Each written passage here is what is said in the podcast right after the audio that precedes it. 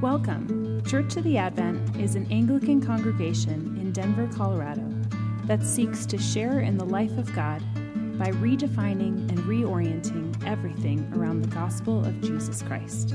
We hope you are challenged, encouraged, and moved closer toward the gospel by this week's message. Um, if we haven't met yet, I'm James Steinbach. My family and I have been here for about three, three and a half years. Um, and I'm honored to be sharing this sermon with you today, but if I'm being honest, also a good bit nervous. I'm stepping outside of my comfort zone and sharing a message uh, that's a lot less information and data and explanation and a lot more testimony, reflection, and even confession. And I'm not doing this because I'm super awesome and my life is totally great and you should all just try to be like me or I'm worthy of attention or anything like that. Rather, my hope and prayer is that if I speak with transparency and vulnerability, that'll encourage you. You'll learn how even the people who preach are still growing and learning, works in progress. And that by doing this, we can all bring more vulnerability into our life together here at Advent. So let's begin by reviewing the story we're hearing as we work through Backyard Pilgrim. We're now starting our fourth week, and if you like literature and doing like plot arcs and diagramming like that, the first two weeks are kind of that flat introduction, the setting. Week one was God, the perfect parent, ready for these children on the way. And as a perfect, loving, almost doting parent, God is making the nursery just right, making a world that is perfect, that will meet all of our needs, that will satisfy and delight our hearts perfectly. And then week two showed us ourselves the way we were meant to be in all of God's perfect, ideal, image bearing design, reflecting God's perfections together in community and in diversity. And then in week three, the plot thickens, and that's where that plot diagram starts to go up. Adam and Eve get themselves lost. There are all kinds of paths away from God and away from others. And for the last week, we've read about Adam and Eve managing to walk several of them in one chapter's space. When we last left them, they were feeling the shame of their sin hiding behind bushes and leaves, wrestling with the pain of the broken version of humanity they had become. And this brings us to the climax of the story. This is the peak of that plot diagram. This is the moment of decision where it hinges. This week, Backyard Pilgrim poses to us a question, the same question posed to Adam and Eve in Genesis 3 Are we willing to be found by God? Willing to be found by God. That can feel vague and nebulous, so to help us not get all abstract and stay there for the day, I'd like to suggest a slightly hard thing to start off here. Think back, if you will, over the last week and remember a moment where you realized you had gotten yourself lost, a moment where you had sinned, something specific. And as we consider our willingness to be found by God, let's connect being found to memory of a specific way we had gotten lost in the last week. Now, when I realize I've gotten lost, I have to confess I'm not immediately willing to be found by God. Now, if I could slow down and logically, you know, process the whole situation, I'm sure I could come up with a theologically precise, biblically supported, well-reasoned explanation for why I should be instantly willing to be found. But truth be told, uh, our experience tells us that's not how life works. And that's partly because it's not how our brains work. In his book, Thinking Fast and Slow, psychologist Daniel Kahneman explains that we humans have two modes of thought. He creatively calls them System 1 and System 2. That part's not important. What is important is that System 1 thinking is fast, it's intuitive, it's emotional, it happens in a moment. It's our reactive survival mode of thinking. And System 2 is the slower, logical, reasonable, processing version of thought. Now, Christian author, neurotheologian, he calls himself, Jim Wilder, applies this framework to spiritual formation and Christian discipleship in his book, The Other Half of Church. And he laments the frustration we feel when we try to change our behavior on a dime simply by putting more information and more theology and more conclusions and more facts into our brains. It would be nice if that kind of sanctification by data or by logic worked, um, but the problem with, with that, such an attempt is that our rational, deliberate system two, the careful, slower thinking, can never beat our snappy, instinctive, emotional thinking in a race in our brain. By the time the, the slow deliberation kicks in, the reaction has probably already happened. Neurons that fire together wire together, scientists tell us. So, our fast, intuitive reactions are typically the result of years and years spent in those habits, telling ourselves those same narratives, the conclusions we've lived with for sometimes decades. And it's hard work, but we ought to identify where we've got well worn neural pathways that get in the way of our Christian formation so that we can rewire those patterns. Neuroplasticity is a gift from God. Now, that was a bit of a dense, kind of academic, maybe nerdy introduction. Let's simplify it a little bit with an illustration. Let's talk about stories and soundtracks for a moment. By default, we organize our lives into stories. As things happen, we recognize patterns, or sometimes we manufacture them, that are varying degrees of accuracy. And then we create these internal narratives that automatically play, automatically come to mind, automatically run in our brains and hearts when new events happen. And these soundtracks, these narratives shape how our lives happen. It's like the soundtrack under a, a, cinematic moment shapes how you feel that event, that scene. That's what's happening in our hearts through these narratives we have trained ourselves to listen, through the system one instant reaction conclusions we come to. To think about the power of a soundtrack for a moment, do you remember the moment in um, Jurassic Park where Dr. Grant and the Hammond kids come up and they see this field full of dinosaurs for the very, very first time and all of the, the CGI and you know, glory of that day? Imagine if we swapped out the majestic, beautiful horns of that melody and replace them with something chaotic like the Keystone Cops or the Benny Hill clarinet. Or perhaps take the tender strings and mournful penny whistle of My Heart Will Go On and replace Celine Dion with the deep, rhythmic thrumming notes of Jaws. And suddenly, the end of Titanic slipping off of that door, that's a whole different punchline, isn't it? Our internal soundtracks shape the way we feel and experience and perceive the events we go through. The events are the same, but the soundtrack underneath shapes how we experience and how we view them. But we're rarely conscious of how strong that effect is. Now, when I realize I've gotten lost and I have to decide if I'm willing to be found by God, there are some harmful soundtracks at play in my brain. And I'm actively still working to replace them, to rewire those neural pathways with God's true story instead. So, for our time together today, I'd like to share with you three of the bad soundtracks that play in my brain when I'm needing to be, when would need to answer the question, Am I willing to be found by God? And with those, I want to share with you the biblical soundtracks and specific chapters and practices that I'm using to rewire my brain. This is not going to be a comprehensive overview of every bad soundtrack or wrong narrative that lives inside of us. Uh, we don't have time for that. We're a very, very wide experienced group of people. I'm, I'm, hoping that with some of you, my false narratives, well, I don't hope they resonate strongly, but I hope that God's good replacement stories do. And if your inner narratives are different, I pray that you'll at least get a sense of like a method, a practice, a way of thinking and approaching this renewing of our minds. So I'm praying that you'll get a sense of method and that the Spirit will guide us to specific parts of Scripture and liturgy and community life that do address the specific soundtracks that are playing under the events of your life. So, without further ado, some bad soundtracks. Here's a soundtrack that hinders me from being willing to be found. After I sin, God and I could probably use some space. You may have experience with an authority figure who would walk away after you've done something wrong, putting distance between you, responding to that relational rift with separation instead of security. Whether that distance was meant to be harsh and punitive, or perhaps actually a necessary way for that authority figure to calm down and process things well, um, we sometimes learn that or adopt that as a manner of, of acting and interacting with God. And when I need to be found, the soundtrack of, well, slow down, let's give God some space, auto starts in my head, and it misshapes my perspective, prompting what amounts to self imposed isolation instead of secure connection with God. The story of the fall in Genesis 3 is one of the scripture passages I'm working with to rewire that neural pathway, to rewrite that soundtrack. Notice that in verses 8 through 9, God goes looking for Adam and Eve after having sinned.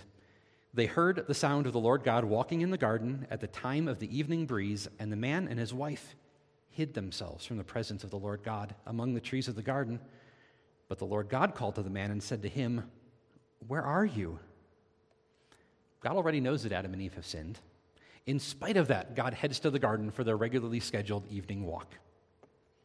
God is after the kind of fellowship they always had before sin. Noticing that Adam and Eve are missing, God is not content to shrug and keep walking. Ah, maybe I'll catch them tomorrow. I'm sure they're busy. No, God explicitly calls out, Where are you? God is trying to find Adam and Eve. Distance is not what God wants. This story does not tell us about a God who needs space after we sin, does it? Does the God of Genesis 3 need to walk away and cool down, count to 10, take some deep breaths before we can talk about what just happened? Is this a God who just can't even with our repeated lostness? Hardly. The way God intentionally seeks out Adam and Eve in the middle of all their fresh sin and shame reveals that my default soundtrack is wrong. It's nothing but self imposed isolation, and all it does is cut me off from the loving, healing, restoring presence of God. So when that old broken story repeats itself under the events of my life, I need scriptures like this one to remind me the true story. God wants restoration so that we can have the same unhindered fellowship we had before I got myself lost. Sin or not, God deeply desires to spend time with me.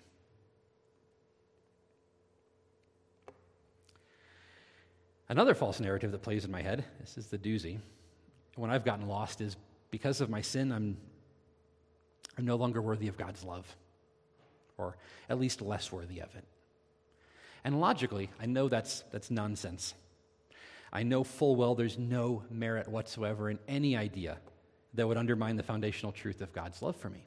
I know this, in fact, but my reasoned conclusion on such matters, unfortunately, loses the race in my brain to the instinctively played bad soundtrack. It's ready to go, already queued up. I spent many years in a Christian subculture that strongly emphasized external compliance with strict moral standards and de emphasized a lot of other truths we need in our Christian lives. I ended up treating good behavior as a proxy for my relationship with God. When I felt like I was doing what was right, I felt like God was happy with me. And when I wasn't, God wasn't. And for years and years, those neural pathways fired together and wired together. And this bad soundtrack reached the top of my spiritual Spotify wrapped. So now I'm standing here in front of you as a middle aged Christian, having spent his entire life in church and earned seminary degrees, and confessing that I am still learning how to relate to God securely, still unlearning the fear that my behavior determines how much God loves me a pivotal moment, uh, kind of the in- incitement, the beginning of this soundtrack rewriting work was when I read Tim Keller's Prodigal God a little more than a decade ago. His explanation of Jesus' parable, we call the prodigal son, how it reveals God's extravagant love for us, opened my eyes, and now I steadily return to this parable, repeating it in my heart, retelling it in my own words, putting myself into the narrative, rewiring my brain with the beautiful truth of this story and I know this is a story many of you know well. Would you mind if I retold it in my own words here? There's a man who has two sons, but he's, he's having trouble with the younger. In a moment of greed, rebellion, or just thoughtlessness, the younger son says, Dad, let's act like you're dead, and I get my inheritance now. Heartbroken. The father calculates his wealth, liquidates some assets, and eventually hands his son a purse full of coins. He climbs up the stairs to the roof of his house, rests his hands on the guardrail, leaning out and weeping as he watches his son run away from the family home, dust flying up the path behind him as he chooses to be lost. And for a time, the son lives highlight, everything, high life. Everything's great. He spends prodigally to indulge his every passion. He's rich and invincible until he isn't. His cash runs out just as a famine strikes his new city. The only jobs left are the most shameful and dirty sorts of labor he can imagine. Then the son starts to wonder about home. He starts to realize he might just be willing to be found. So he starts crafting a speech, an apology. And if I were him, all the way home, he practices it over and over again, fine tuning the wording, polishing his tone of voice just right, perfecting this apology, and making sure he can get through it without emotionally breaking down. I've sinned against God and before you, so I'm no longer worthy of your love, no longer worthy to be called your son. But could you at least hire me as a servant? Meanwhile, back at the ranch, evening is starting to fall. The day's work done. the breeze blowing in as the sun sets, we find the father standing again on his roof, watching the road as the light, light of the evening and his old eyes grow dim. Like every night since his son's departure, he blinks back tears as time marches inexorably on and the road appears empty. As the sun dips almost entirely below the nearby mountains, though, the father's breath catches in his throat. He looks out and he sees a speck at the horizon, someone on the road to town. Forbidding himself to start hoping too much quite yet, the father grips the railing until his knuckles turn white, eyes squinting as he peers out into the distance. Well, no neighbor would be coming up the road at this time, he thinks, but it couldn't be. Could it? Is it possible? And as the speck steadily grows and takes human shape, the father recognizes the way this traveler walks, more weary and worn than the last time he saw that gate. It's still unmistakable. This is his son. Scarcely able to breathe or even see through his tears, he stumbles down the stairs, nearly tripping over a goat in the open space by their kitchen. But once he gets out the front door, he lifts his robes to his waist, throws dignity to the wind, and sprints. He catches a bit of the grace and energy and athleticism he missed since he was a young man. His son sees him coming, and I imagine stops in his tracks. He has no idea how such an old man is moving like that. But it's definitely his father. As they get closer, the son stumbles the last few steps forward, collapses into his father's embrace, takes a deep breath when the hugging and kissing allow him room to do so, and then finally starts the spiel he's been practicing for miles. I've sinned against God and before you, and I'm no longer worthy to be called. But this is too much for the father. He interrupts his son at this ridiculous conclusion. No longer worthy to be my son? Absurd. Turning to a servant, the poor woman near the point of collapse herself after trying to keep up with his wild sprint, the father's instructions bubble out with glee. Make everything ready for a celebration. Get the robe, get the ring, get the richest food, get everything ready. My son was dead, but he's alive again. He had gotten himself so, so lost. But here he is, willing to be found. And when the soundtrack of my behavior controls God's amount of love for me, automatically plays in my head, I need stories like this instead, reminding me that the true story, the real narrative under these events is this God sprints toward me, rejoicing and celebrating when I'm willing to be found. And the third bad soundtrack, and the final one I'd like to mention today, is this I feel like I need to repent correctly enough to get close to God. I need to feel bad enough about my sin, or for long enough. Or I need to get myself back on the right path and stay there long enough to prove that I'm really serious, and then I can be found by God. And so I end up wallowing in a sort of Protestant penance for a while, making myself feel bad enough before I can really repent. Um, Luke 15 reshapes this bad soundtrack as well. It replaces it with the truth that the Father's response to his Son, in spite of a bad repentance, a little bit. Yes, the Son's on his way home. We're delighted to see that. But this idea that his Father no longer considers him worthy because of what he's done, the Father doesn't correct it with reasoning and logic. The Father corrects it by loving him, by hugging and kissing and celebrating with a feast.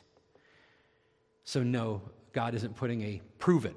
You better be really serious this time hurdle or obstacle or demand in front of our willingness to be found, in front of our repentance.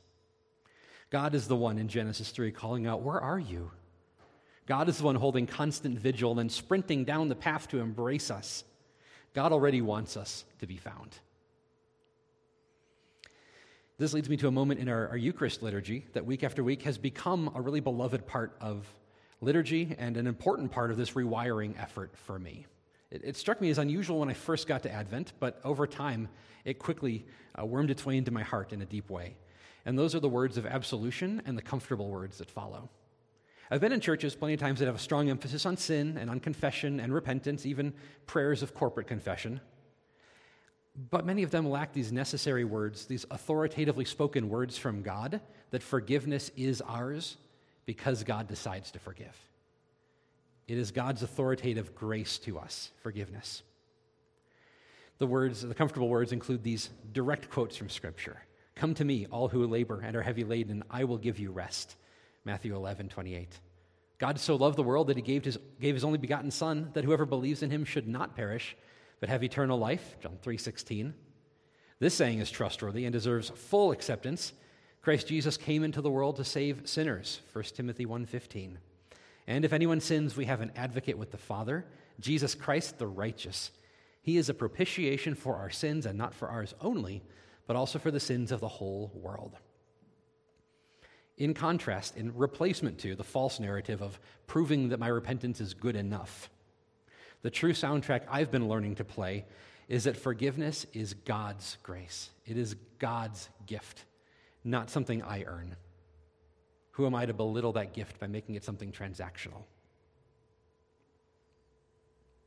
Well, thank you for bearing with me. If this sermon felt a little different, a little unusual to you, it certainly felt different to me as I delivered it.